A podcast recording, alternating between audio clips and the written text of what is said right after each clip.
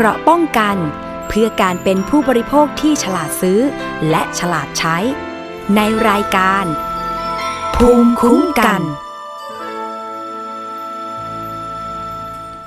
สวัสดีค่ะ คุณผู้ฟังต้อนรับเข้าสู่รายการภูมิคุ้มกันรายการเพื่อผู้บริโภคนะคะ วันนี้วันที่ 11 สิงหาคม 2564 ค่ะ พบกับดิฉัน อภิคณาบุราริศนะคะ มาเจอกันทุกวันพุธเวลาเดิมนะคะ 11 นาฬิกาถึงเที่ยงค่ะ ก็เป็นวันในช่วงที่จะใกล้วันแม่เข้ามา ก็จะเป็นวันพรุ่งนี้นะคะ อย่าลืมนะคะทำความดีแล้วก็บอกรักท่านนะคะ แต่ตอนนี้สถานการณ์โควิด -19 แบบนี้นะคะ บอกรักทางออนไลน์ได้เลยค่ะ หรือว่าโทรศัพท์ไปหาได้เลยนะคะ เตรียมตัวนะคะ บอกรัก คำหวานๆนะคะ แม้ว่าเราจะอยู่ห่างไกลกันนะคะ ในปีนี้ก็โอ้โหสถานการณ์ก็ค่อนข้างที่จะนะคะรุนแรงนะคะอของขวัญที่คุณแม่อยากได้ก็น่าจะเป็นเรื่องของไม่มีโรคภัยไข้เจ็บเนาะะให้กำลังใจกันนะคะสำหรับวันแม่ที่จะมาถึงนี้นะคะ นอกจากนี้ค่ะ เรื่องราวดีๆนะคะ เรามีข้อมูลมาฝากคุณผู้ฟังนะคะ เรื่องของการติดอาวุธนักรบเส้นได้นะคะ มีข้อมูลจากทาง โรงพยาบาลรามาธิบดีนะคะ ฝากมานะคะ ก็เป็นการขอเชิญผู้ที่หายจากการติดเชื้อโควิด -19 ทั่วประเทศเลยนะคะ เข้าอบรมเป็นอาสาสมัครดูแลผู้ป่วยจากการติดเชื้อโควิด -19 ค่ะ ในบ้านแล้วก็ชุมชนนั่นเองนะคะ หรือที่เรียกว่า Home Isolation หรือจะเป็น Community Isolation นั่นเองนะคะที่ โรงเรียนพยาบาลรามาธิบดีนะคะ คณะแพทยศาสตร์ โรงพยาบาลรามาธิบดี มหาวิทยาลัย มหิดลค่ะ ร่วมกับจิตอาสากลุ่มเส้นได้นั่นเองนะคะ จะมีการอบรมระหว่างวันที่ 21 ถึง 22 สิงหาคมนะคะะจะมีระบบซูมนะคะก็จะมีเขาเรียกว่ารหัสมาให้เรา แล้วก็เข้าซูมในอบรมพร้อมกันอบรมออนไลน์นั่นแหละนะคะ รับจำนวนอาสา 500 คนค่ะ เงื่อนไขก็คือ ผู้สมัครเข้าอบรมก็จะเป็นบุคคลทั่วไปนะคะอายุตั้งแต่ 18 ปีนะคะเกิดพศ 2546 ขึ้นไปนะคะ มีประวัติการติดเชื้อโควิด -19 ด้วยนะคะ แล้วก็ได้รับการรักษาจนหายดีแล้วอ่าไม่หายยังไม่ต้องนะคะ คุณผู้ฟังอ่ารักษาตัวให้หายก่อน แล้วก็จะต้องแนบหลักฐานนะคะ ผลการตรวจ RT-PCR จากโรงพยาบาล หรือว่าสถานพยาบาลไปด้วยเนาะ แล้วก็ข้อสุดท้ายนะคะ เงื่อนไขก็คือ เมื่อลงทะเบียนแล้วท่านจะได้รับอุปกรณ์ในการฝึกอบรมจำนวนหนึ่งชุดนะคะ เพื่อใช้ในการฝึกอบรมนั่นเองค่ะอ่าใครมีข้อสงสัยโทรไปได้เลยนะคะ 062 541 9921 ค่ะ เอาละค่ะนี่ก็เป็นข้อมูลมาบอกเล่ากันนะคะ คุณผู้ฟังคะในเรื่องของสถานการณ์โควิดเราก็จะติดตามกันอย่างต่อเนื่องเนาะเพราะว่าตอนนี้ยอดผู้ติดเชื้อเนี่ย หลัก 20,000นะคะเกือบ 20,000เนาะแต่ว่าข้อมูลล่าสุดเนี่ยก็ประมาณสัก 19,000 กว่าคนนะคะ ยังไงก็แล้วแต่นะคะการดูแลตัวเองสำคัญมากๆเนาะถ้าเกิดว่าใครที่กำลังเป็นผู้เสี่ยงสูงนะคะทางที่ดีกักตัวไว้ก่อนหรือว่าปรึกษาคุณหมอนะคะอ่า อันนี้ก็ตอนนี้มีเพื่อนๆร่วมงานหลายคนก็โอ้โหนะคะ อาจจะมีข้อมูลในเรื่องของเป็นไข้ ก็สงสัยในตัวเองว่าตัวเองจะติดหรือเปล่านะคะ ทางที่ดีก็อาจจะต้อง แยกตัวกักตัวไว้ก่อนนะคะ อันนี้เป็นห่วงเป็นใหญ่กัน เอาละค่ะ ไปเรื่องเรื่องของปากท้องกันบ้าง อันนี้จะเป็นเรื่องของอาชีพเนาะ ชาวสวนทั่วประเทศเลยตอนนี้ก็ผลไม้ที่กำลังอยู่ในฤดูกาลก็จะเป็นมังคุดนะคะ ตอนนี้ภาคใต้ละสามละสายเห็นข่าวล่าสุดเกี่ยวกับเรื่องของราคาตกต่ำนะคะ มีปัญหาเรื่องการขนส่งอ่ามังคุดภาคใต้ตอนนี้อย่างเช่น จังหวัดชุมพรนะคะ นครศรีธรรมราช ตอนนี้นะคะมีข้อมูลในเรื่องของของตกค้างเยอะมากที่ขนส่ง อย่างเช่นไปรษณีย์ไทยอะไรอย่างนี้นะคะอ่าเป็นเสียงสะท้อนมาจากชาวภาคใต้นั่นเองนะคะ ล่าสุดเลยดิฉันก็ได้รับข้อมูลนะคะจากทางมหาวิทยาลัยเทคโนโลยีราชมงคลศรีวิชัย หรือว่ามทรศรีวิชัยนั่นเอง หาวิธีให้ชาวบ้านค่ะ ไปฝึกอบรมนะคะจับมือทำเลย จากการขายปกตินะคะ ขายหน้าสวนบ้าง ขายขายผ่านพ่อค้าคนกลางนะคะ ปรากฏว่ามันก็นี่แหละค่ะ เกิดเป็นวงจรเหมือนเดิมนะคะ ราคาก็ตกตามถูกกดราคาอ่าทีนี้ก็มีอาจารย์นะคะ คณะอาจารย์นี่แหละลงไปสำรวจนะคะ ต้องทำแบบออนไลน์แล้วละมั้งนะคะ มีการสร้างแบรนด์ผลไม้พรีเมียมขึ้นมานะคะ ที่จังหวัดนครศรีธรรมราช ตอนนี้นะคะทางมหาวิทยาลัยก็ เขาว่าเขาเขาเรียกว่าสร้างต้นแบบนะคะสองวิสาหกิจ อันนี้เป็นนำร่องไปก่อนสองที่นะคะ ตอนนี้ก็บอกว่ามีการสร้างพรีเมียมเป็นราชนีแห่งสายน้ำราชนีแห่งแดนใต้นะคะ ขายบนแพลตฟอร์มตลาดออนไลน์โอ้โหอันนี้ก็น่าสนใจนะ การขายตลาดออนไลน์เอ๊ะมันจะขายได้ไหมนะคะ ชาวบ้านทำยากหรือเปล่า อันนี้เนี่ย ศึกษานานหรือเปล่าใช่ไหมคะ ชาวบ้านบางทีเนี่ยอย่างคุณพ่อคุณแม่เราก็ไม่ถนัดเรื่องเทคโนโลยีสักเท่าไหร่นะคะ ก็ต้องดูกันว่าการทำแบบนี้แล้วเนี่ยมันจะมีการแก้ไขปัญหาได้ไหมนะคะ โดยเฉพาะช่วงสถานการณ์โควิดแบบนี้เนาะเอาละค่ะ เดี๋ยวเราไปถามผู้รู้กันเลยนะคะ จะเป็นท่านอาจารย์นะคะ ดรน้อมจิตแก้วไทยอันเดรนะคะ ท่านเป็นรองคณะบดีฝ่ายวิชาการและวิจัย คณะอุตสาหกรรมเกษตรมทรศรีวิชัยนั่นเองอยู่กับเราแล้วนะคะ อาจารย์สวัสดีค่ะ สวัสดีค่ะค่ะ อาจารย์คะมาเลยเรามาพูดถึงเรื่องของการช่วยชาวบ้านกันเนาะเพราะว่าสถานการณ์แบบนี้เนี่ยโอ้โห ทุกพื้นที่ที่เป็นสีแดงและไม่สีแหละสีแดงนะคะ กระทบกันทั่วหน้าในเรื่องของรายได้แล้วก็ปากท้องนะคะ อาจารย์ต อนนี้เห็นข่าวอยู่เยอะมากเรื่องของมังคุดที่ภาคใต้ อาจารย์คะอาจารย์เห็นปัญหาอะไรถึงได้เข้าไปช่วยชาวบ้านแล้วก็นี่ค่ะ สร้างการขายแบบออนไลน์แบบนี้ ชาวบ้านพอจะทำได้หรือเปล่าคะอาจารย์ ค่ะ ก็คือปัญหาที่เราเห็นนะคะ ก็คือว่าในเรื่องของมังคุดเนี่ย ปกติราคามันจะลดต่ำลงมากในช่วงของ ฤดูกาลในภาคใต้อะค่ะ ในนครศรีธรรมราช เนื่องจากว่ามันมาครั้งมาหลังจันทบุรีหรือว่าทางภาคตะวันออก แล้วราคาจะลดลงต่ำทีนี้ในปีนี้ค่ะ ก็จะมีคนที่รับซื้อเนี่ย เนื่องจากสถานการณ์โควิด เนี่ยก็หยุดรับซื้อหรือว่าผู้รวบรวมการกระจายสินค้าเนี่ยค่ะเขาก็ทำไม่ทันนะคะ แล้วทำให้กลุ่มเนี่ยคือไม่สามารถที่จะ จำหน่ายสินค้าได้ตามปกติค่ะ ทีนี้เราก็ลงไปช่วยในกลุ่มของเกษตรกรนะคะ จากอำเภอฉวางแล้วก็อำเภอพิปูนค่ะ เพื่อที่จะพันเขา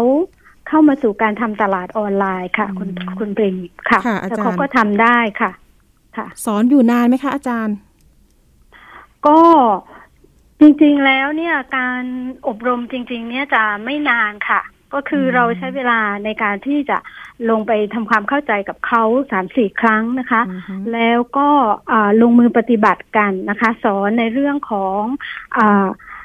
หลักการของการทำตลาดออนไลน์ ในการใช้คุณภาพอะค่ะของสินค้าเนี่ยเพื่อที่จะเป็นสิ่งที่จะมาสร้างแบรนด์ และก็สร้างความมั่นใจให้กับผู้บริโภคนะคะ ในเรื่องของ ในกรณีมังคุดก็คือเป็นเรื่องของความสดจากสวน ความปลอดภัย คุณค่าทางโภชนาการแบบนี้ค่ะ คือสร้างความมั่นใจผู้บริโภคก่อน โดยตัวเกษตรกรเองเขาทำมังคุดที่ได้รับรองมาตรฐาน GAP อยู่แล้วค่ะ เขาก็มีความมั่นใจในคุณภาพของสินค้าของเขา แต่ว่าเขายังขาดในเรื่องของชแนลหรือว่าช่องทางการที่จะจำหน่ายออนไลน์ว่าจะทำอย่างไรค่ะจากผลไม้ธรรมดาค่ะ เชิญค่ะอาจารย์ค่ะ หลังจากนั้นเราก็พอเจอสถสถานการณ์จริงนะคะ ก่อนหน้านั้นเราก็สอนเขาทั้งหมดเลยค่ะ ในกระบวนการตลาดทางการตลาด แล้วก็สอนในเรื่องของการทำคลิปถ่ายรูปอย่างไรที่จะนำเสนอสินค้า จะทำคอนเทนต์นะคะ แล้วก็เมื่อเจอสถานการณ์จริง เราก็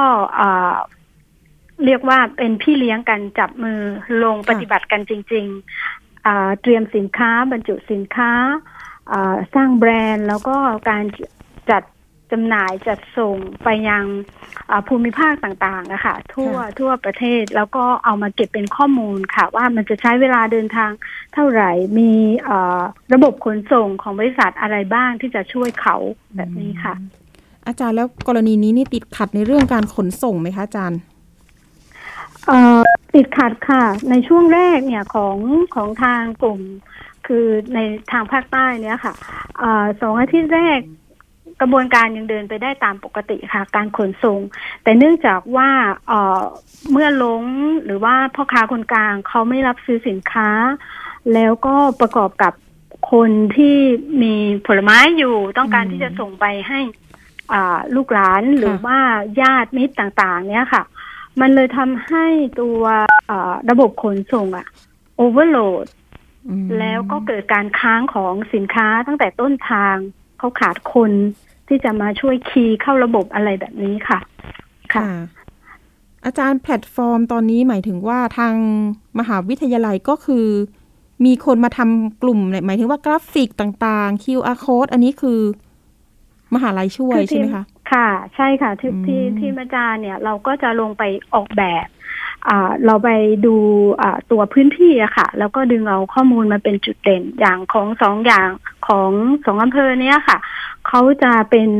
มังคุดจากต้นน้ำตาปี เราก็เลยเป็นเมมังคุดราชินีแห่งสายน้ำอืมราชินีแดนใต้แบบนี้ค่ะค่ะชื่อเพแล้วราะก็อ่าใช้อัตลักษณ์ของเขามาในการออกแบบพ วก QR code แล้วก็มีข้อมูลสวนค่ะข้อมูลด้าน GAP ข้อมูลด้านคุณค่าทางโภชนาการของสวน บรรจุอยู่ใน QR code ที่จะสื่อให้ผู้บริโภคทราบได้ว่าอ่าผลไม้เนี่ยค่ะ ตัวมังคุดเนี่ยมาจากส่วนไหนเมื่อเขาได้รับ แล้วก็อ่ามีข้อมูลอื่น ๆ ที่เขาสามารถที่จะทวนสอบย้อนกลับได้ค่ะอืมก็ใช้เทคโนโลยีของ QR code แล้วก็มีแพลตฟอร์มออนไลน์อ่าทางอ่า Facebook Fanpage ค่ะค่ะ ของกลุ่มราชินีแห่งสายน้ำกับราชินีแห่งแดนใต้ค่ะ ค่ะ ชื่อเพราะมากนะคะ พูดถึงก็อยากชิมมาทันทีเลยนะคะ อาจารย์ อาจารย์คะคุณก็ต้องต้องส่งสถานที่มาให้ละอ๋อค่ะเหรอคะอ่าค่ะแล้วก็ใช่ค่การยกระดับเนาะเห็นบอกว่ายกระดับขีดความสามารถเนี่ยจากผู้ปลูกนะคะ ปลูกแบบนะค่ะทั่วไปชาวบ้านทำแบบดั้งเดิมอะไรอย่างเงี้ยเนาะเห็นว่าค่ะยกระดับผู้ปลูกสู่ผู้ประกอบการท้องถิ่น ตอนนี้เนี่ยพอมองอนาคตแล้วเนี่ยพอจะเป็นไปได้อีกหลายหลายๆกลุ่มไหมคะ นอกจากสองวิสาหกิจชุมชนนี้แล้วอะค่ะอาจารย์ เป็นไปได้หลายกลุ่มมากค่ะ โดยเฉพาะในจังหวัดนครศรีธรรมราชในเคสของมังคุดอย่างเดียวนะคะค่ะเพราะว่ามันมีกลุ่มแปลงใหญ่เนี่ยค่ะ ที่โดยปกติเนี่ยอ่าสำนักงานเกษตรของจังหวัดเนี่ยเขาไปส่งเสริมให้ทำมังคุดคุณภาพอยู่แล้วค่ะ ดังนั้นตัวต้นน้ำเนี่ยมันมีอยู่ ที่เขาพร้อมที่จะจะเดินในการต่อยอด เพียงแต่ว่าต้องต้องมีเอ่อทีมอาจจะมีทีมแบบนี้ค่ะ ไปเป็นพี่เลี้ยงในการที่จะผลักเขาเข้าสู่แพลตฟอร์มออนไลน์ เพราะฉะนั้นมันจะเกิดได้ได้โดยตัวของเขาเองค่ะ เพราะว่าทีมอย่างทีมอาจารย์เนี่ยก็ไปสอนเรื่องการคัดแยกคุณภาพการจัดคุณภาพอย่างไรค่จะนำเสนออย่างไรแบบเนี้ยค่ะ ก็จริงๆแล้วตัวตัวเกษตรกรก็จะมีความพร้อมอยู่ระดับหนึ่งอืม ค่ะ แต่ขาดการเชื่อมต่อในการที่จะผลักเขาไปสู่ออนไลน์แล้วขายตรงค่ะซึ่งการขายตรงตรงเนี้ย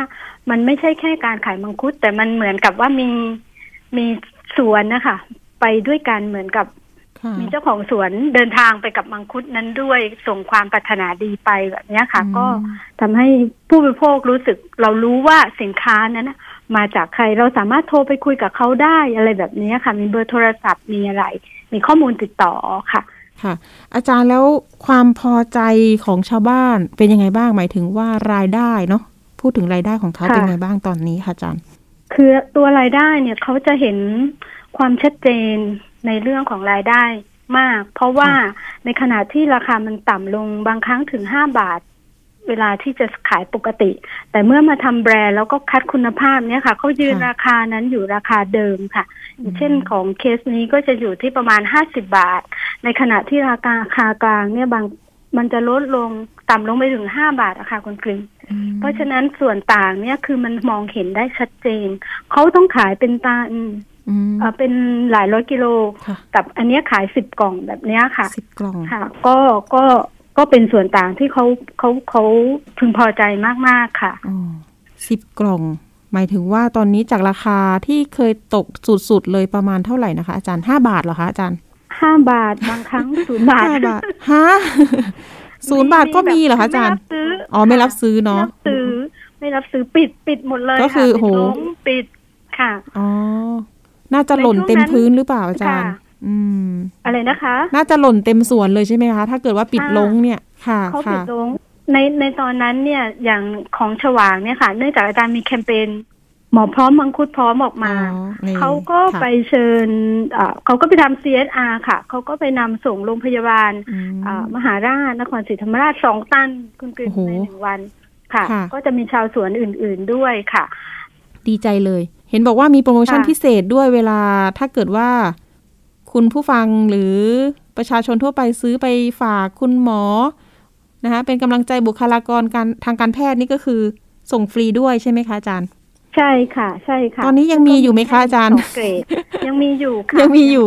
ยังมีอยู่อ๋อค่ะโอเคค่ะ ก็คือส่งทั่วประเทศได้ใช่ไหมคะอาจารย์ตอนนี้ ส่งทั่วประเทศได้ค่ะอืมทีนี้ถ้าเกิดว่ามันก็แล้วแต่ว่าถ้าเกิดพื้นที่สีแดงก็ต้องค่ะใช้แบบ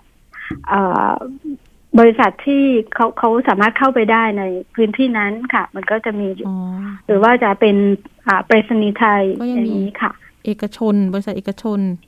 เอกชนด้วยค่ะ ใช่ค่ะ แต่ไปรษณีย์ไทยตอนนี้เห็นปิดรับไหมคะอาจารย์ หรือว่าว่ายังไง จะมีภาคภาคเหนือค่ะ ที่เด่นชัยมีปัญหาในในศูนย์กระจายอะค่ะค่ะ ภาคเหนือจรย์เนี่ยจะไปไม่ได้ แต่ว่าภาคเหนือก็ยังมีเคอรี่ยังมีอ่าอื่นๆ ที่ไปได้อ๋อก็ส่ค่ะงได้อยู่ก็ต้องต้องเลือกใช้อันที่มันฟังก์ชันอยู่ค่ะอืมอะโอเค อาจารย์แล้ว QR code ต่างๆ นี่ก็คือว่ามีบ้านกอยใช่ไหมมังคุดวิสาหกิจชุมชนใช่ค่ะบ้านกอยชุมชนบ้านกอยราชนีผค่ะลไม้แดนใต้อำเภอค่ะพิปูน จังหวัดใช่ค่ะ นครศรีธรรมราชนะหรือว่าติดตามทางค่ะ Facebook ได้ใช่ไหมคะ Facebook อาจารย์ ค่ะ Facebook Fanpage ใช่ค่ะ อ่าอันนี้เดี๋ยวหนูดูขี่มังภาพคุดราชินีแห่งสายน้ำโดยฉวางพิปูนมังคุด วิสาหกิจชุมชนค่ะบ้านกอยค่ะอำเภอพิปูนสองอันนี้ค่ะมนอกจากมังคุดแล้วมีผลไม้อย่างอื่นไหมคะ ที่มหาวิทยาลัยเตรียมที่จะแบบอะเข้าไปดูเข้าไปศึกษาว่าจะช่วยกันแบบนี้อีกอะไรเงี้ยค่ะอาจารย์ ค่ะ ตอนนี้จริง ๆ แล้วเรามีทุเรียนด้วยนะคะ ทุเรียนช้างกลางค่ะอ๋ออำเภอช้างกลาง ก็มีเป็นแฟนเพจด้วยเหมือนกันค่ะอ๋อค่ะทุแต่ว่าเรียนตัวตัวทุค่ะ ตัวทุเรียนเนี่ยอ่าก็ก็รันไปไปเรียบร้อยแล้วด้วยเหมือนกันค่ะค่ะ ก็จะมีเป็น Facebook Fanpage แล้วก็มีระบบการการขายออนไลน์แบบเป็นเป็นผลแล้วก็แบบแกะกล่องอย่างเงี้ยค่ะ แต่ว่าตัวตัวทุเรียนเนี่ย ก็หมดเพิ่งจะหมดไปค่ะ เมื่ออาทิตย์นี้ค่ะอาทิตย์อืมที่ผ่านมานะคะค่ะอาก็จารย์ออเดอร์สุดท้ายก็ หมดหมดเรียบร้อยไปค่ะ ค่ะ อาจารย์ส่วนสถานการณ์โควิด -19 ในชุมชนต่างๆ อันนี้เป็นยังไงบ้างคะที่นั่นเอ่อมีกระจายค่ะ เกิดคลัสเตอร์ขึ้นโดยทั่วไปค่ะ จริง ๆ แล้วอืมชุมชนมังคุดเราเนี่ย ในช่วงต้นฤดูกาลเนี่ยก็มีปัญหาเรื่องของเออในพื้นที่ที่มีการติดแพร่ระบาดของโควิด คนสวนเองเขาก็ต้องกักตัว ซึ่งตอนนั้นเขาแบบ คือเขาแบบรู้สึก ดาวน์ไปเยอะอะค่ะอืมแล้วก็พอพอเราไปมีกิจกรรมนี้ อ่า ช่วยเขาคือตอนแรกเขาแบบว่า อาจจะไม่ได้ทำแล้วอะไรอย่างเงี้ยค่ะอืมเพราะว่ามันโดนกักตัวคือ คือในวิสาหกิจนั้นด้วย แล้วก็ก็เกิดความอบอุ่นใจขึ้นมา แล้วก็มามีโฟกัสใหม่กับค่ะการทำงานแบบออนไลน์มีความสนุกมากขึ้น เขาก็อ่าเดินได้อย่างอย่างอย่างด้านประทับใจค่ะมีการปรับเปลี่ยนค่ะเนาะ ค่ะดีมากเลยค่ะ เราก็เหมือนกับว่าอะพึ่งพากันเนาะในยามแบบนี้ใช่มีมหาลัยเป็นแนวทางใช่ค่ะด้วยก็ดีเหมือนกันหนูอยากให้ที่ภาคเหนือเขามีแบบอาจารย์บ้างเนาะเพราะว่าได้รับเรื่องมาเหมือนกันอาจารย์ที่จังหวัดพะเยา เรื่องเอค่ะอฝรั่งนะคะ ตอนนี้ค่ะเหมือนกับว่าพ่อค้าเนี่ยก็ไม่กล้าเข้าไปซื้อนะคะอ่าตอนนี้ใช่จากใช่ราคาค่ะประมาณสัก20กิโลกรัม ตอนนี้เหลือประมาณสัก10บาท นะคะค่ะอันนี้เราจะต้องปรึกษาเขาเรียกว่าประสานไปทางหน่วยงานภาครัฐก่อนไหมคะอาจารย์เนาะอาจารย์แนะนำยังไงดีใช่ค่ะสมมุติว่าทางจริๆแล้มหาวิทยาลัยในท้องค่ะที่อะค่ะ น่าจะช่วยได้เยอะอืมในในการที่ว่าช่วยดูแล ถ้าเขามีทางภาคเกษตรอะไรอย่างเงี้ยค่ะค่ะอืมก็จริง ๆ มหาวิทยาลัยอาจารย์นี่ก็เป็นแนวทางได้ด้วยเนาะ สอนทำใช่ใช่ค่ะออนไลน์ขายแบบเราอได้อนไลทำเอน์งเลย ต้องทำให้ได้ค่ะ คุณปู่คุณย่าคุณยายอาจจะปวดหัวกันนิดนึงในช่วงแรกนะคะค่ะแต่ก็เป็นยุคใหม่เนาะยุคใหม่ new ใช่ normal ค่ะอืมอาจารย์ใช่ค่ะอาจารย์ฝากสุดท้ายนี้นิดนึงช่องทางที่จะประสานหรือว่าเข้าถึงชาวบ้านนะคะ ที่สวนมังคุดได้เนี่ยมีกี่ช่องทางคะอาจารย์ ค่ะ ตอนนี้ก็คือจะมีอ่าช่องทางออนไลน์ตรง ตรงนั้น แล้วก็ตัวเบอร์สับโทรศัพท์ค่ะ เบอร์โทรศัพท์อืมค่ะซึ่งจะมี QR code ที่จะพอเรายิงปุ๊บก็จะมาที่เอ่อโทรศัพท์ ซึ่งสามารถกะสั่งซื้อได้เลยอะไรแบบนี้ค่ะค่ะเราจะค่ะใช้เบอร์เดียวค่ะ ก็จะเป็นมีแอดมินที่ช่วยดูแลอยู่ตรงนั้นค่ะแอดมินเพราะฉะนั้นก็มี channel ของ Facebook ค่ะ แล้วก็ช anel ที่เป็น QR code ของโทรศัพท์ค่ะค่ะซึ่งจะอยู่ใน ในฟลายเออร์นะคะคุณคุณเบนค่ะ ถ้าเกิดเราฟังทางวิทยุเนี่ยเราเข้าไปที่แพแฟนเพจนะคะ แฟนค่ะแฟนเพจ Facebook นะคะ มังคุดราชินีค่ะแห่งสายน้ำก็ได้ แล้วก็ใช่อีกค่ะชื่อหนึ่งอะไรนะคะ อาจารย์ Facebook ราชินีแดนใต้แดนค่ะใต้นะคะอ่าราชินีแดนใต้ ตรงนั้นค่ะได้เลยนะคะ อาจจะได้ชิมค่ะมังคุดอร่อยๆจากภาคใต้กัน วันนี้เนี่ยก็มีนะคะมีทางประชาชนที่ นะคะอุดหนุนชาวใต้แล้วก็นำมานะคะให้กับบุคลากรทางการแพทย์ที่นี่เหมือนกันค่ะอาจารย์นะคะค่ะค่ะยังไงก็ดีเลยเป็นค่ะกำลังใจให้เนาะทุกๆ คนเลยชาวสวนด้วยที่ทำงานกันอย่างเหน็ดเหนื่อยเนาะอาจารย์เนาะอาจารย์ให้กำลังใจประชาชนนิดนึง หรือว่าชาวสวนก็ได้ค่ะ ทุกพื้นที่เกี่ยวกับว่า เราจะผ่านไปยังไงดีเนี่ยสถานการณ์วิกฤตแบบนี้ค่ะอาจารย์ เชิญค่ะ ค่ะ ก็สำหรับชาวสวนนะคะ จริง ๆ ชาวสวนมีจุดเด่นอยู่แล้วก็คือมีความจริงใจมีน้ำใสใจจริงที่จะมอบให้ เพราะฉะนั้นเนี่ยตรงนี้ค่ะ ถ้าเกิดเราเราสร้างจุดเด่นของเราตรงนี้ค่ะ ให้อ่อแสดงออกมาเนี่ยมันก็จะสามารถที่จะเอ่อเขาเรียกว่าอะไรสื่อสื่อใจไปยังอ่าผู้บริโภคคนอื่น ๆ ได้ แล้วก็อย่ากลัวว่า เราทำไม่ได้นะคะค่ะทุกคนเนี่ยจริง ๆ แล้วมีมีมีสื่อออนไลน์อยู่แล้ว มันตอนนี้ถ้าทำไม่ทันที่จะเป็นแฟนเพจอะไรแบบนั้น ก็อ่าเป็นลักษณะออนไลน์ในเพจของ Facebook ของตัวเองก็ได้ ในกลุ่มไลน์ก็ได้ ซึ่งทุกคนก็จะเกือบจะทุกคนก็ว่าได้ตอนนี้ค่ะก็คือจะมีไลน์มีสื่อเฟซบุ๊กโซเชียลอยู่แล้วนะคะอืมก็โพสต์ในในส่วนนั้นนะคะค่ะไปถ่ายรูปไปหาถ่ายรูป ทุกคนมีโทรศัพท์ก็ถ่ายรูปอ่านำเสนอสินค้าของตัวเองได้อ่าสามารถจัดส่งได้ด้วยตัวเองแล้วอ่าในแต่ละอำเภอแต่ละอ่าตำบลเนี่ยบางทีมันก็จะมีหน่วยของบริษัทเอกชนอะไรต่างๆ พวกเนี้ยค่ะ ที่เขาไปรับตัวสินค้าให้ได้อะค่ะ เพราะฉะนั้นเพียงแค่ว่าเราเปลี่ยนความคิดนิดนึงว่าเราไม่ต้องรอให้ค่ะคนอื่นมาช่วย แต่เราเปลี่ยนตัวเองอืมมองอะไรที่เรามีอยู่ ดึงมันออกมา แล้วก็ใช้สื่อที่เรามีอยู่เองค่ะให้เพื่อนช่วยแชร์อะไรแบบเนี้ยค่ะ มันก็จะช่วยทำให้การกระจายสินค้าหรือว่าสิ่งที่เรามีอยู่สามารถเดินทางต่อไปได้ค่ะ แต่ถ้าเรารอให้คนอื่นมาช่วยเนี่ย คือไม่ไม่รู้ว่าเมื่อไหร่จะมีจะมีมา แต่ว่าถ้าเราเปลี่ยนตัวเองลุกขึ้นมาทำเนี่ย คนอื่นเห็นเขาก็จะช่วยสนับสนุนค่ะ อย่างอืมเคสของสองวิสาหกิจชุมชนเนี้ยมีผู้สนับสนุนขึ้นมาเยอะมากมายอ๋อเลยทีเดียวค่ะ เป็นเจ็ดแปดร้อยคนค่ะโดยค่ะทันทีที่เราก็ไม่คิดว่ามันจะมีได้เยอะถึงขนาดนี้ค่ะอืมก็ก็อยากเป็นกำลังใจให้กับอ่าชาวสวนทุกคนผู้ทำการเกษตรทุกคนนะคะว่าอ่าเดินด้วยตัวเองเนี่ย จะเดินได้มั่นคงมั่นคง ดีกว่ารอให้คนอื่นมา และไม่รู้ว่าจะเกิดเมื่อไหร่ค่ะค่ะก็เป็นกำลังใจให้กับทุก ๆ ท่านนะคะได้เลยค่ะ อาจารย์ก็เหมือนกับการเปิดโลกให้เขารู้จักเราได้นะคะ ก็ผ่านสื่อออนไลน์ค่ะนี่แหละเนาะในยุคนี้ใช่ค่ะ วันนี้ใช่ขอบคุณค่ะอาจารย์มาก ๆ เลยนะคะ ผู้ช่วยค่ะศาสตราจารย์ดค่ะรน้อมจิตแก้วไทย อันเดรนะคะ รองคณบดีฝ่ายค่ะวิชาการและวิจัย คณะอุตสาหกรรม เกษตรมทรศรีวิชัยหรือว่ามหาวิทยาลัย เทคโนโลยี ราชมงคลศรีวิไลนะคะ วันนี้ขอบคุณอาจารย์มากๆเลยค่ะ ที่มาให้ข้อคิดกับเรานะคะ อาจารย์ สวัสดีค่ะค่ะขอบคุณค่ะค่ะคุณเบนค่ะสวัสดีค่ะ สวัสดีค่ะ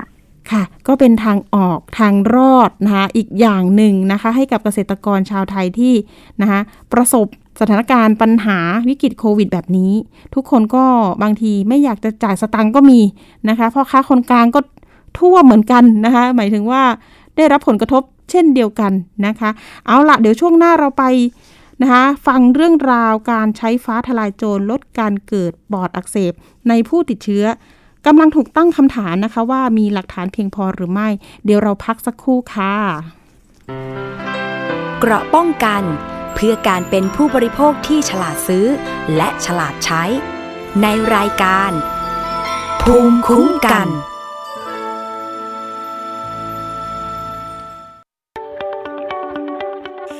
ย PBS Podcast เปิดรับผู้ผลิตอิสระ เสนอโครงการผลิตพอดแคสต์เพื่อใช้เสน่ห์ของเสียงเล่าเรื่องสามประเภท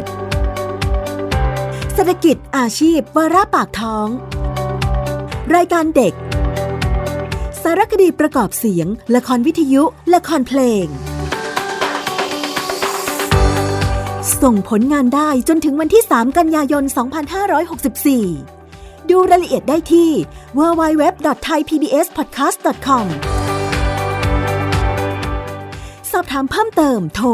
027902663 มาร่วมสร้างสรรค์งานสื่อเสียงด้วยกันกับเรา แล้วพบกันนะคะ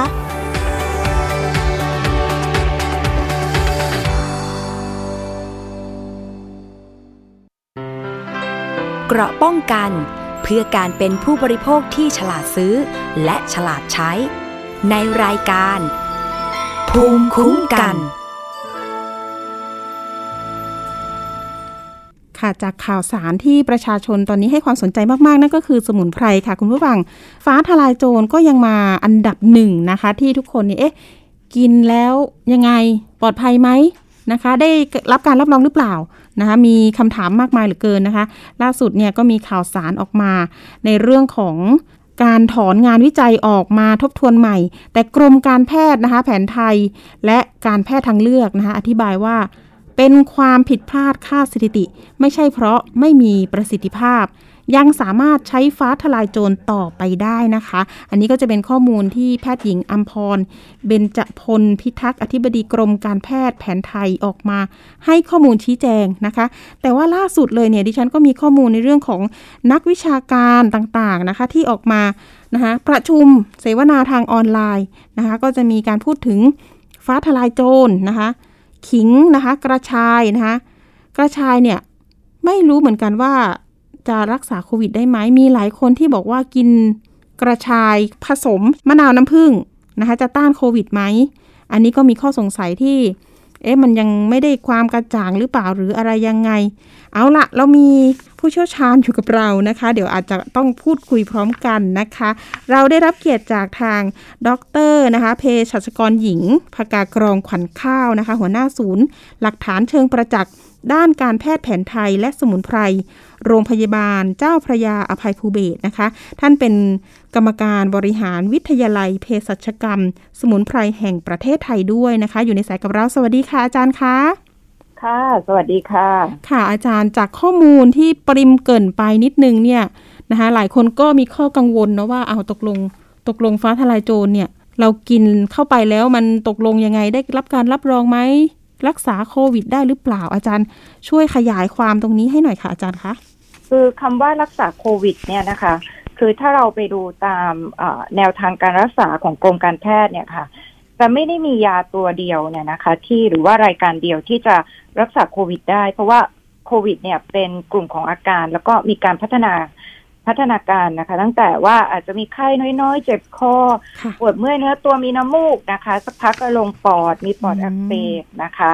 หรือว่าอวัยวะส่วนสำคัญอื่นๆ มีการอักเสบเราก็มีเจออยู่บ้างนะคะ เพราะฉะนั้นเองเนี่ยเอ่อถ้าพูดว่าฟ้าทลายโจรรักษาโควิดได้หรือเปล่าเนี่ยนะคะอันเนี้ยตัวเองคิดว่าเรายังไม่มีข้อมูลมากพออมแต่ว่าที่เราทราบณขณะนี้นะคะ จากการศึกษาในหลอดทดลองเนี่ยค่ะ ก็คือว่าเราพบว่าฟ้าทลายโจรเนี่ยช่วยยับยั้งนะคะ การแบ่งตัวของไวรัสนะคะ ไวรัสเวลาเข้าร่างกายเนี่ยเอ่อเขาจะใช้เราเนี่ยนะคะเป็นที่อยู่นะคะ แล้วก็ค่ะเสร็จแล้วเนี่ยก็จะพยายามแบ่งตัวออกลูกออกหลาน แล้วก็ไปรุกรามเซลล์ใหม่ไปเรื่อยนะคะ เพิ่มจำนวน เพราะฉะนั้นตรงเนี้ยฟ้าทลายโจรช่วยได้นะคะมอันที่สองเนี่ยการวิจัยเอ่อในต่างประเทศเนี่ยก็เห็นชัดเจนว่าฟ้าทลายโจรเองเนี่ยช่วยให้ร่างกายเนี่ยมีเอ่อ ทำให้ภูมิคุ้มกันในร่างกายเนี่ยทำงานได้ดีขึ้นกำจัดเชื้อโรคมีประสิทธิภาพ แล้วก็อาจจะนำไปสู่นะคะ การลดที่เขาเรียกว่าภาวะของพายุไซโตคามนะคะ เพราะฉะนั้นเองเนี่ยการศึกษาของกรมการแพทย์แผนไทยที่มีการนำเสนอก่อนหน้านี้เท่าที่ฟังข่าวก็คือท่านก็ยืนยันว่ายังเหมือนเดิมนะ ก็คือว่ายังพบผู้ป่วยที่ปอดอักเสบในกลุ่ม ที่ได้รับยาหลอกสามคนค่ะที่ได้รับฟ้าทลายโจรไม่พบเนี่ยนะคะ ก็คือยังเหมือนเดิม แต่ว่าเมื่อเราเทียบกันทางสถิติเนี่ย มันไม่มีความแตกต่าง แต่อย่างไรก็ตามเนี่ยนะคะ ในรายละเอียดของงานวิจัยเนี่ยคงจะต้องเออดูนักวิจัยต่อไป แต่ถ้าข้อมูลเป็นเช่นนี้ ในความเห็นส่วนตัวเนี่ยก็คิดว่ามันใช้ประโยชน์ได้ เพราะว่าณขณะนี้ที่โลกไดนามิกเปลี่ยนแปลงตลอดเนี่ยการเซฟชีวิตผู้คนได้หนึ่งคนสองคนสามคนก็ยังดีกว่า ที่จะ ไม่สามารถเซฟใครได้เลยนะคะค่ะแล้วก็ในสภาวะที่เรายังไม่มียานะคะ ให้กับผู้ป่วยได้อย่างทั่วถึงนะคะ หรือการเข้าถึงบริการต่างๆ เหล่าเนี้ยฟาทรายโซนซึ่งเป็นยาที่มีอยู่เดิมในการแก้ไขหวัดเนี่ย ก็น่าจะใช้ประโยชน์นะคะ อีกอย่างหนึ่งเนี่ย อยากให้ผู้ป่วยผู้บริโภคมั่นใจนะคะว่าเอ่อตัวเองเนี่ยเป็นคณะทำงานอ่ายาหลักแห่งชาตินะคะ ด้านสมุนไพรแต่ว่า เป็นในส่วนของยาพัฒนาจากสมุนไพรเนี่ยนะคะ ก็เราก็ดูข้อมูลนะคะ ไม่ใช่มีเฉพาะงานวิจัยชิ้นนี้ที่คณะวิจัยถอนออกมานะคะ แต่ว่าเราดูรายงานการศึกษาอื่น ๆด้วยนะคะ แล้วก็ตัวเองทำงานในพื้นที่เนี่ย ก็เห็นแล้วก็ตอนนี้เราก็กำลังร่วมกับวิทยาศาสตร์ในหลายพื้นที่รวบรวมข้อมูลนะคะ ที่จะดูแนวโน้มประสิทธิผลการใช้นะคะ ซึ่งเร็วๆนี้ก็คงจะเห็นชัดเจนมากยิ่งขึ้นนะคะ อืม อาจารย์แล้วทีนี้เนี่ยเรื่องของกระชายบ้าง คุณสมบัติจริง ๆ แล้วเนี่ย มันสามารถมีอะไรได้บ้าง หมายถึงกระชายอะค่ะอาจารย์ คือกระชายเองเนี่ยนะคะเอ่อตามงานวิจัยของมหาวิทยาลัยมหิดลเนี่ยเขาก็สกรีนพร้อมกันนะคะแล้วก็เจอว่าสารสกัดกระชายขิง และฟ้าทลายโจรเนี่ยช่วยนะคะ ยับยั้งการแบ่งตัวของไวรัส คือไม่ทำให้ไวรัสจะเพิ่มจำนวนในเซลล์เมื่อติดค่ะเชื้อไปแล้วนะคะ แต่ว่าบางคนก็เอาไปบอกบอกว่า เออ แต่ว่ามันก็ตัวกระชายเองเนี่ยก็มีผลในแง่ที่ว่าไปลดเอ่อคือป้องกันไม่ให้ไวรัสแต่เข้าเซลล์ด้วยนะคะ แต่ต้องบอกคุณผู้ฟังว่าการสื่อสารเนี่ยมันเป็นในหลอดทดลองแล้ว ไอ้ผลที่ที่การรักษาเมื่อเมื่อไวรัสเข้าเซลล์แล้วเนี่ย มันดีกว่าป้องกันห้าเท่าอะค่ะ คือคือป้องกันเนี่ยมันถามว่ามันใช้ได้ไหมเนี่ย แค่การศึกษานี้การศึกษาเดียวเนี่ย เราคงยังไม่พอเพราะมันทำในเซลล์นะคะ แล้วก็อีกอย่างหนึ่งก็คือว่าเวลาเรามาใช้ในคนก็ต้องดูหลายหลายองค์ประกอบกันนะคะ ว่าในเรื่องของอาการดูดซึมยาด้วยนะคะ แล้วก็ผลข้างเคียงที่อาจจะเกิดขึ้นนะคะอ๋อทีนี้ค่ะเมื่อวันก่อนเนี่ยได้ได้เข้า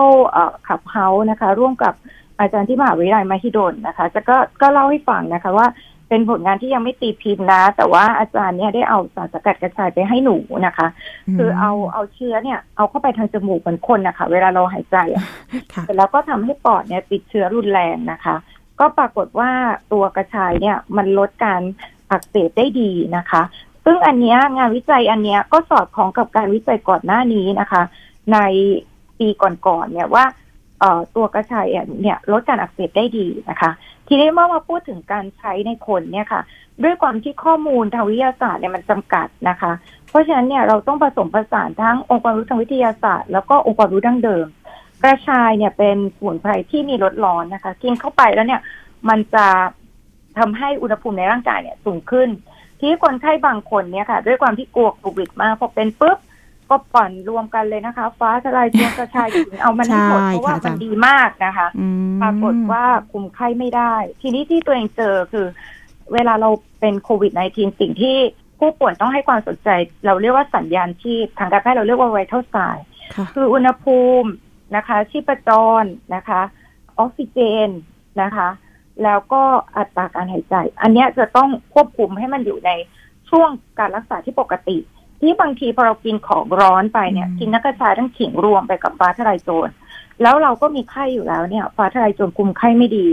เราก็เจอผู้ป่วยบางรายก็คือมีชีพจรเต้นเร็ว พอหลายคนมาถามว่าเอออาจารย์ทำไมมันเต้นเร็วขนาดนี้ ยามันไม่ได้ผลเหรอจะเอาฟาวิอ๋อก็ปรากฏว่าเอ๊ะน่าจะต้องถอนกระชายกับขิงออกก่อนนะคะอืมก็ก็ถอนก็ปรากฏคุมไข้ได้นะคะค่ะแล้วก็กินฟ้าทลายโจรขนาดให้ถึง ทีนี้กระชายเนี่ยนะคะ คือมันดีตรงไหนคือจากประสบการณ์ที่เราดูผู้ป่วยอยู่เนี่ย เราต้องยอมรับนะคะ ว่าตอนเนี้ยยังไม่ได้แนะนำให้คนใช้ทุกคน แต่ว่าค่ะมีข้อมูลว่าตัวกระชายเองเนี่ย ถ้าจมูกไม่ได้กลิ่นนะคะ หายใจหอบเหนื่อยมีไอมากเนี่ย น่าจะดีนะคะ โดยที่ถ้าจะกินเนี่ยปั่นเป็นน้ำกระชายเนี่ย ไม่มีประโยชน์ เพราะว่าสารสำคัญที่ทางมหาวิทยาลัยมหิดลใช้เป็นตัวเขาเรียกว่าตัวเทียบเคียงการออกฤทธิ์เนี่ยเป็นตัวคุมการออกฤทธิ์พูดง่ายๆแบบนั้นนะคะ ก็คือพิโนโซบินกับแพนดูราตินเอเนี่ยไม่ละลายในน้ำเพราะฉะนั้นเองเนี่ยนะคะ ต้องกินทั้งน้ำทั้งเนื้อนะคะ แล้วควรจะกินเมื่อเป็นแล้ว เพราะว่าเราเนี่ยเจอคนไข้นะคะ ที่พยายามจะกินเข้าไปเพื่อป้องกันกินทั้งน้ำทั้งเนื้อปรากฏว่าท่านเคยสังเกตไหมคะว่าเนื้อเยื่อของกระชายอะมันย่อยยากนะคะ มันย่อยค่อนข้างยากแล้วก็ มันพอเราปั่นสดกินเนี่ยมันมีน้ำมันหอมระเหยเยอะมันระคายเคืองอ๋อค่ะผู้อาป่จาวยรย์เคยมาพบในลักษณะที่เอ่อแบบจุกแน่นที่หน้าอกอะค่ะ เหมือนเหมือนแบบเอ่อหัวใจเต้นเร็วประมาณเนี้ยคือแยกไม่ออกนะคะอืมแต่ถามไปถามมาอ๋อ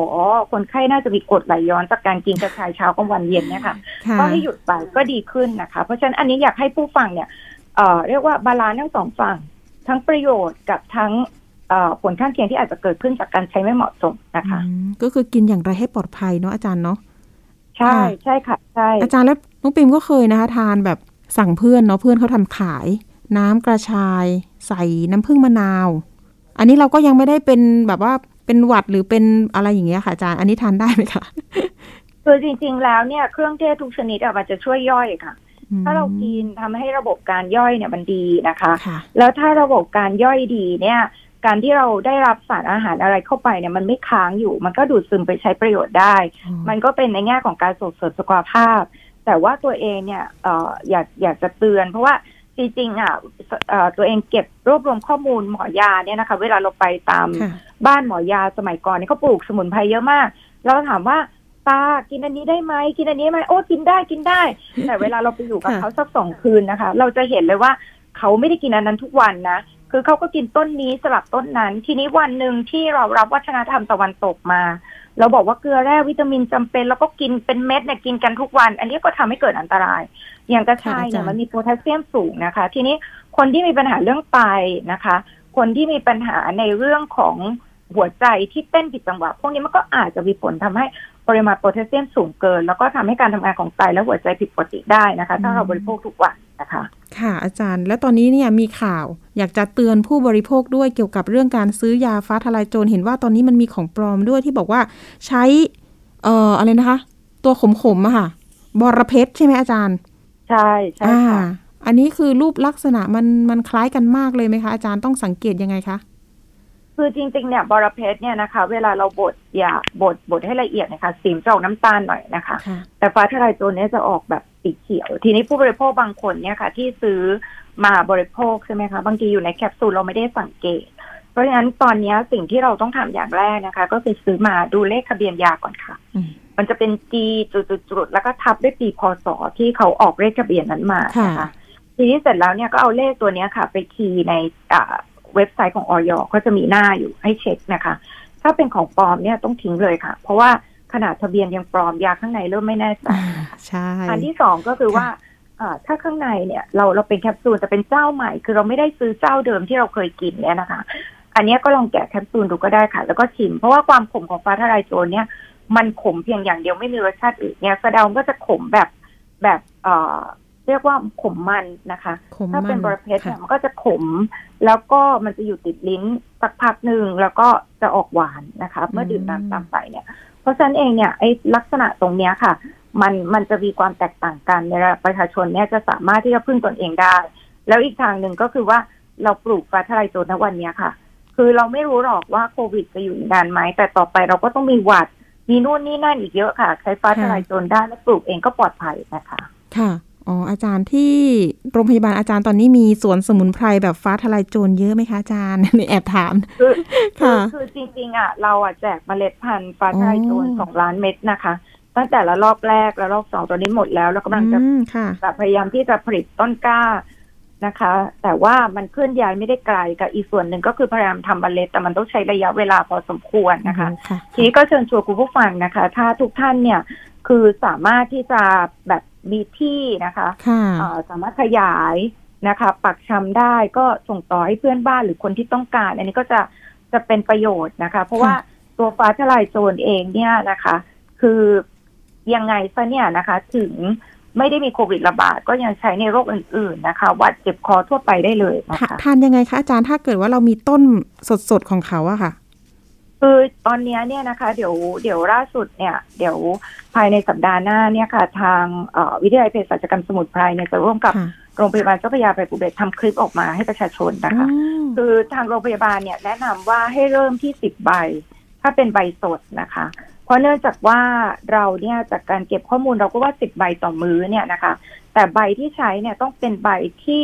อายุสามเดือนไปแล้วนะคะ แล้วก็ถ้ายิ่งได้ช่วงใบที่ เรียกว่าออกดอกเนี่ยค่ะสัดสำคัญมันก็จะสูงพอสมควรทีเดียวนะคะ ที่เราใช้ในการรักษาโรคได้ ทีนี้ให้การกินเนี่ยก็จะเหมือนกับผลิตภัณฑ์สำเร็จรูปนะคะ ก็คือมื้อละสิบใบนะคะ กินวันละสามถึงสี่มื้อนะคะ แล้วก็กินติดต่อกันห้าวัน แต่ถ้าวันแรกเนี่ยที่เรากินเนี่ยนะคะ ถ้าเราจะรู้ได้ยังไงว่าเรากินฟ้าทลายโจรมาถูกทางเนี่ยนะคะ อันที่หนึ่งเลยเนี่ยฟ้าทลายโจรจะเซนหรือไวกับ อาการเจ็บคอและมีไข้ค่ะ เพราะฉะนั้นเองเนี่ยถ้าไข้ลงดีเจ็บคอนะคะ ยังมีอยู่แต่ลดลงเนี่ยแสดงว่าเรามาถูกทางนะคะ แต่มันยังไม่หายหมดก็อาจจะเพิ่มนะคะ ขนาดใบ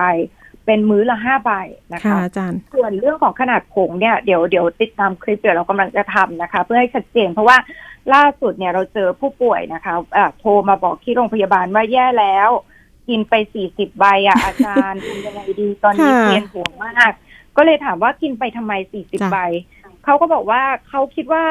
คือสิบใบเนี่ยนะคะ มื้อละสิบแล้วก็กินสี่มื้อรวบเป็นสี่สิบใบเพราะว่าคิดว่าตัวเองเนี่ยติดโควิด เพราะว่ามีอาการไอเจ็บคอนะคะ แล้วก็กินไปสูบอันเนี้ยก็เป็นตัวอย่างของการการบริโภคที่ไม่ถูกนะคะ คือยาเนี่ยตัวไวรัสเนี่ย ธรรมชาติเขาจะมึนๆหน่อยค่ะ ถ้าระดับยาแบบอยู่ตลอดเวลาในเลือดเนี่ยเขาก็จะไม่โตขึ้นมา แต่ถ้าคุณกินรวบมามื้อเดียวปุ๊บเนี่ยนะคะ พออยาฟ้าทลายโจรเนี่ยอายุยามันสั้นนะคะ คือแค่หกชั่วโมงเนี่ยก็ลดไปครึ่งหนึ่งแล้วอะค่ะ เพราะฉะนั้นเองเนี่ยพอไปไปท้ายๆวันเนี่ย ไม่มียาเหลืออยู่ในเลือดแล้วก็ตัวตัวเชื้อก็โตขึ้นมาได้ใหม่นะคะ เพราะฉะนั้นพยายามแบ่งกินสามถึงสี่มื้อต่อวันนะคะค่ะค่ะ ก็คือหมายถึงว่าถ้าเป็นแคปซูลนี่ก็เหมือนกับว่าต้องกินวันละสี่เม็ดหรือเขาเรียกอะไรนะ มื้อเช้ากลางวันเย็น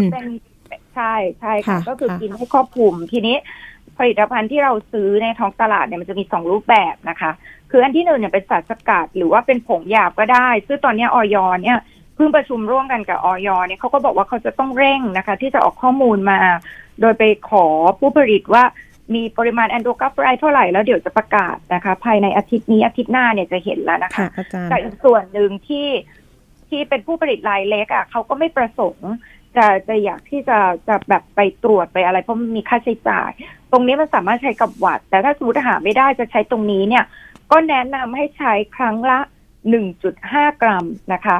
วันละสามถึงสี่ครั้งค่ะ แล้วก็ถ้าดีก็ใช้โดสขนาดนี้ได้นะคะ คือตัวเองเนี่ยจากประสบการณ์เองเนี่ย คือยาสมุนไพรเนี่ย มันมีธรรมชาติที่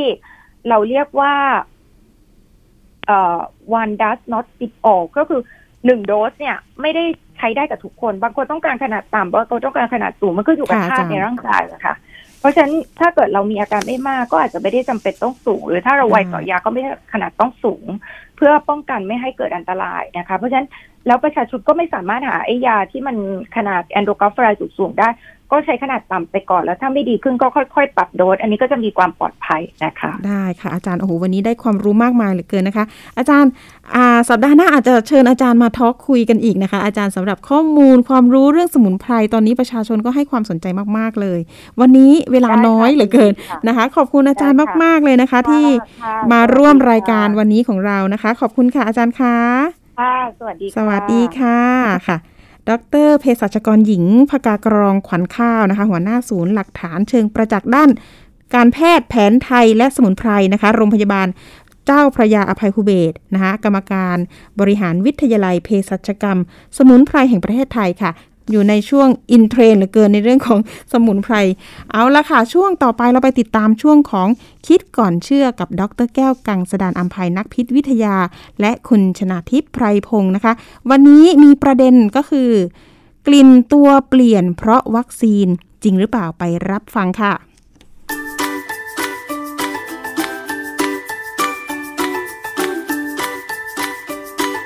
ช่วงคิดก่อนเชื่อ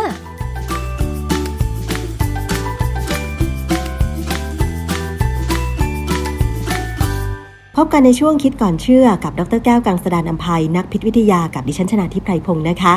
วันนี้เราจะมาคุยกันเรื่องของกลิ่นตัวค่ะ เชื่อแน่ว่าทุกคนมีกลิ่นตัว แล้วก็เป็นกลิ่นเฉพาะตัวด้วยนะคะ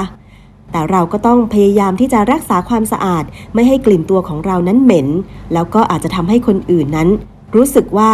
เหม็นไม่อยากเข้าใกล้ได้ใช่ไหมคะคุณผู้ฟังทำไมมนุษย์ถึงมีกลิ่นตัว กลิ่นตัวจะแตกต่างกันไป มีปัจจัยอะไรที่ทำให้มันแตกต่างกัน วันนี้เราจะมาคุยกันถึงงานวิจัยเรื่องกลิ่นตัวค่ะ วันนี้เราจะมาพูดถึงเรื่องปรากฏการณ์หนึ่งที่อาจจะเกิดขึ้นหลังจากที่ไปฉีดวัคซีนมา ค่ะ อย่างหนึ่งที่อาจจะมีหลายคนคนพบก็คือว่า หลังฉีดวัคซีนไปแล้วเนี่ย กลิ่นตัวอาจจะเปลี่ยนไปสักพักหนึ่ง ประเด็นคือทำไมมนุษย์ถึงมีกลิ่นตัวเออปกติเนี่ย คนแต่ละคนจะมีกลิ่นตัวที่เป็นลักษณะเฉพาะ ตั้งแต่กลิ่นอ่อนๆไปจนถึงกลิ่นฉุน ส่วนมากแล้วจุดที่เกิดกลิ่นจะมักจะเป็นบริเวณศีรษะท้ายทอย ส่วนที่เป็นข้อพับต่างๆ เช่น รักแร้ขาหนีบ และอาจจะเป็นบริเวณที่รับต่างๆ แล้วอะไรเป็นสิ่งที่ทำให้คนเรามีกลิ่นตัวที่แตกต่างกันคะ กลิ่นตัวนั้นมีมากหรือน้อย มีความสัมพันธ์กับพันธุกรรม ส่วนสิ่งแวดล้อม เช่น อาหารเป็นปัจจัยรองที่สำคัญอีกปัจจัยหนึ่ง เพราะว่าเครื่องเทศต่างๆ เรากินเข้าไปแล้วเนี่ย มันก็อาจจะออกมากับเหงื่อค่ะ บางครั้งเนี่ยสภาวะทางสรีรภาพ เช่น การเจ็บป่วย ก็ก่อให้เกิดการเปลี่ยนแปลงของกลิ่นตัวเราค่ะ กลิ่นตัวโดยรวมแล้วเนี่ยของคนแต่ละคนเนี่ยมักจะคล้ายกัน มันเกิดจากอะไร หลังจากทำงานหนัก หรือออกกำลังกายจนได้เหงื่อ คนส่วนใหญ่จะมีกลิ่นโดยรวมที่ผิวกาย เกือบคล้ายน้ำส้มสายชู เนื่องจากมีแบคทีเรียกลุ่มหนึ่ง คือ Propionibacterium ซึ่งสามารถเปลี่ยนองค์ประกอบของเหงื่อ ให้กลายเป็นกรด propionic กรด propionic เนี่ยมีกลิ่นคล้ายน้ำส้ม แต่ไม่ใช่น้ำส้ม เพราะน้ำส้มเนี่ยเป็นกรด acetic ซึ่งเป็นคาร์บอนสองตัว แต่ถ้าเป็นกรด propionic เนี่ย จะเป็นคาร์บอนสามตัว เพราะฉะนั้นต่างกันนิดเดียว แล้วก็เป็นกรดที่ระเหยได้ ดังนั้นเราจึงได้กลิ่น นอกจากนี้ยังมีกรดอีกตัวหนึ่งคือกรด isovaleric ซึ่งเกิดจากแบคทีเรียชื่อ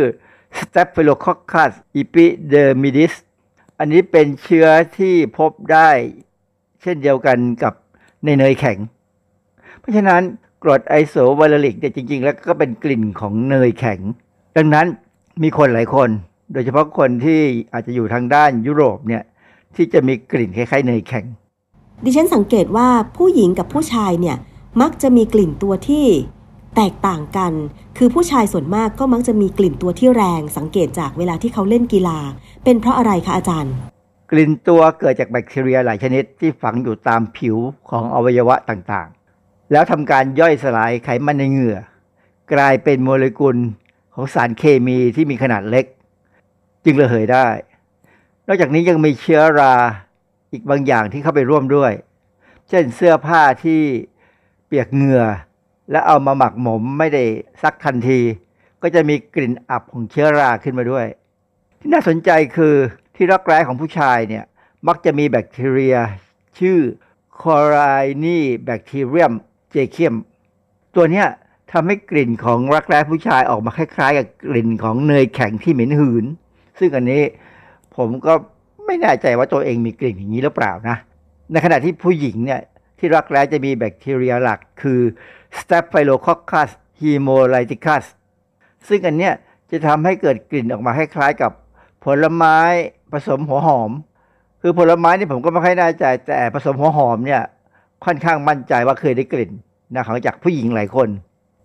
ตัวอย่างทางสรีรภาพของคนที่ทำให้กลิ่นตัวเปลี่ยนไปนะมีงานวิจัยชื่อ Immunization Alters Body Odor ตีพิมพ์ในวารสาร Physiology and Behavior ในปี 2014 งานวิจัยเนี่ยเขาศึกษาในหนูเมาส์นะแล้วเขาสรุปผลออกมาเลยว่า การฉีดวัคซีน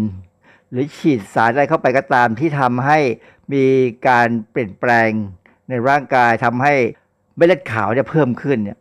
ก่อให้เกิดกลิ่นตัวที่ต่างกันค่ะการศึกษาที่ใช้หนูเมาส์นะหนูเมาส์เนี่ยก็เป็นคล้ายๆหนูตัวเล็กๆ ที่เราเห็นตามบ้านเหมือนกันนะถ้าหนูตัวใหญ่เราเรียกหนูรัดนะฮะหนูเนี่ยปกติไม่มีเหงื่อเขามีขนทั้งตัว เหงื่อเขาไม่ออก แต่เขามีกลิ่นตัวเหมือนกันนะค่ะดังนั้นเนี่ยในการศึกษา ผู้ที่ศึกษาเนี่ยจึงใช้วิธีเก็บปัสสาวะของหนู เพื่อใช้เป็นดัชนีในการเปรียบเทียบถึงกลิ่นที่เปลี่ยนไป คือเขามองว่าถ้าสมมติหนูเนี่ยถูกฉีดสารก็ตามที่กระตุ้นระบบภูมิคุ้มกันเนี่ยมันจะต้องมีกลิ่นที่ออกมาในปัสสาวะเปลี่ยนไปจากเดิม การศึกษาเนี่ยเขาใช้อุปกรณ์เรียกว่า Y maze maze ที่สะกดด้วย M A Z E maze นี่แปลว่าเขาวงกฏ อย่างเราเคยดูหนังเรื่อง Maze Runner อะไรอย่างเงี้ยนะฮะนั่นก็เป็นเรื่องเกี่ยวกับเขาวงกฏแต่ว่าในกรณีของ Y maze เนี่ยเป็นอุปกรณ์ง่าย ๆ เป็นรูปตัว Y เป็นรูปตัว Y เลยเพราะฉะนั้นจะแสดงมันก็จะมีสามแขนเออเป็นกล่องรูปตัว Y ที่มีฝาเปิดด้านบน ให้นักวิจัยมองเห็นการเคลื่อนไหวของหนูในหนูทดลองที่อยู่ในกล่องนี้นะฮะในการทดลองเนี่ยเขาจะเริ่มทดสอบกันว่า สามารถฝึกให้หนูทดลองเนี่ย แยกกลิ่นปัสสาวะของหนูที่ได้รับวัคซีน ออกไปจากปัสสาวะของหนูที่เป็นกลุ่มควบคุม คือไม่ได้รับวัคซีน ผลในการศึกษาเนี่ยเขาพบว่าเขาฝึกได้ หนูที่ถูกฝึกได้เนี่ยเราเรียกว่า biosensor เอ่อคำนี้มีความหมายคล้ายๆ กับ biosensor ที่ใช้ในอุปกรณ์วิทยาศาสตร์ แต่ว่าอันนั้นเป็นเรื่องของชิปในคอมพิวเตอร์นะฮะหรือว่าในอุปกรณ์ที่ใช้ทดสอบกลิ่น แต่ biosensor ในที่นี้หมายถึงหนูที่ฝึกให้สามารถแยกแยะในกรณีคือปัสสาวะของหนูที่ถูกฉีดวัคซีนกับไม่ฉีดวัคซีน มีวัคซีนที่เขาใช้ฉีดเนี่ยสองอย่าง คือวัคซีนพิษสุนัขบ้า อันนี้เป็นวัคซีนเชื้อตาย กลุ่มที่2ฉีดวัคซีน โรค West Nile virus ในม้า อันนี้เป็นวัคซีนชนิด viral vector ซึ่งมี recombinant DNA แต่มีกลุ่มที่สามเป็นกลุ่มหนึ่ง กลุ่มนี้ไม่ได้ฉีดวัคซีนจริง ๆ แต่เป็นการฉีดสารชื่อ LPS ย่อมาจากคำว่า Bacterial Lipopolysaccharide นะฮะ LPS มาจากคำว่า Lipopolysaccharide เอ่ออันนี้เป็นจริง ๆ แล้วคือตัวผนัง membrane ผนังเซลล์ของแบคทีเรียบางชนิดนะฮะ คือเจ้า LPS เนี่ยสามารถกระตุ้นให้เม็ดเลือดขาว หรือ lymphocyte เนี่ย มีอาการแบ่งตัวอย่างรวดเร็ว เราเรียกว่าลิมโฟไซต์ proliferation นะแต่ว่าลิมโฟไซต์ proliferation เนี่ยจะเป็นการแบ่งแค่ไปเป็น B เซลล์ไม่มีการพัฒนาไปเป็น plasma cell ถ้าเป็นในกรณีของวัคซีนต่างๆ เช่นวัคซีน 2 ตัวที่ผมพูดไปถึงคือวัคซีนพิษสุนัขบ้า หรือวัคซีน West Nile virus ในม้าเนี่ยจะทำให้ B เซลล์แบ่งต่อไปเป็น plasma cell เพราะว่า plasma cell จะเป็นตัวสร้าง immunoglobulin หรือแอนติบอดีในงานทดลองเขาเนี่ยเขาสรุปว่าการกระตุ้นภูมิคุ้มกันด้วยวัคซีน เฉพาะโรค จะทำให้เกิดการสร้าง plasma cell ที่สร้างแอนติบอดีเฉพาะ นั่นทำให้เกิดกลิ่นที่เป็นไปในแนวทางเดียวกัน ซึ่งต่างไปจากกรณีของการกระตุ้นภูมิคุ้มกันด้วย LPS ซึ่งกระตุ้นให้เกิด B เซลล์จำนวนมาก แต่ยังไม่เปลี่ยนไปเป็นพลาสมาเซลล์และ LPS เนี่ย ก็จะกระตุ้นภูมิคุ้มกัน ให้แต่ละคนมีลักษณะของไข้วัคซีนแต่ไม่ใช่วัคซีน เพราะฉะนั้นเนี่ยโดยสรุปแล้ว หนูที่เขาสอนให้เป็นไบโอเซนเซอร์เนี่ยจะแยกหนูที่ได้วัคซีนออกจากกันไม่ได้ แต่สามารถแยกหนูที่ได้วัคซีนไม่ว่าจะชนิดใดก็ตามเนี่ยออกจากหนูที่ได้ LPS ค่ะโดยสรุปแล้วเนี่ยเขาก็อภิมานได้ว่ากลิ่นตัวมักจะเปลี่ยนไปตาม สิ่งที่ทำให้เกิดการเปลี่ยนแปลงในร่างกายของสิ่งมีชีวิตค่ะเช่น กรณีของวัคซีนก็จะเปลี่ยนไปทำให้กลิ่นของคนที่ได้รับวัคซีนเนี่ยเปลี่ยนออกไป จริง ๆ แล้วเนี่ยมันก็คือว่าเมื่อเราได้วัคซีนเนี่ยก็เหมือนเราติดเชื้อ ก็เหมือนกับเราถูกลุกรานด้วยเชื้อโรค เพียงแต่อยู่ในสถานภาพที่อ่อนกว่า แต่กระบวนการจะคล้ายกัน เพราะมีการสร้างไซโตไคน์มีการสร้างพลาสมาเซลล์เพื่อจะสร้างแอนติบอดีกระบวนการทั้งหมดเนี่ยเป็นกระบวนการที่ต่างไปจากสภาวะปกติของร่างกาย ดังนั้นเนี่ยสารเคมีบางอย่างที่ยุ่งอยู่ในกระบวนการเปลี่ยนแปลงเหล่านี้จึงทำให้เกิดกลิ่นที่ออกมากับเหงื่อได้ค่ะ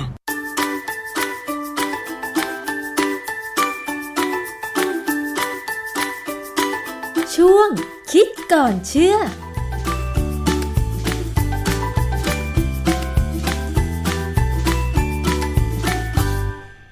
ค่ะ ขอบคุณข้อมูลนะคะ ข้อมูลจากดรแก้วกักสดานอัมพายนักพิษวิทยาของเรานั่นเองนะคะ ก็มีข้อมูลดีๆนะคะ วัคซีนนี่เราก็โอ้โหมีหลากหลายที่เราจะต้องรู้นะคะ อย่างเช่น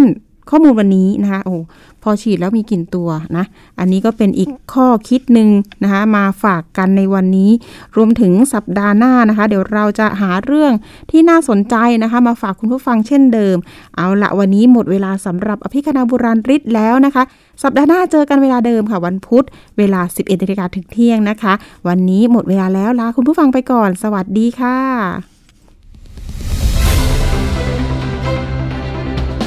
ติดตามรายการได้ที่ www.thaipbspodcast.com แอปพลิเคชัน Thai PBS Podcast หรือฟังผ่านแอปพลิเคชัน Podcast ของ iOS Google Podcast Android Podbean SoundCloud และ Spotify ติดตามความเคลื่อนไหวของรายการและแสดงความคิดเห็น โดยกดถูกใจที่ facebook.com/thaipbspodcast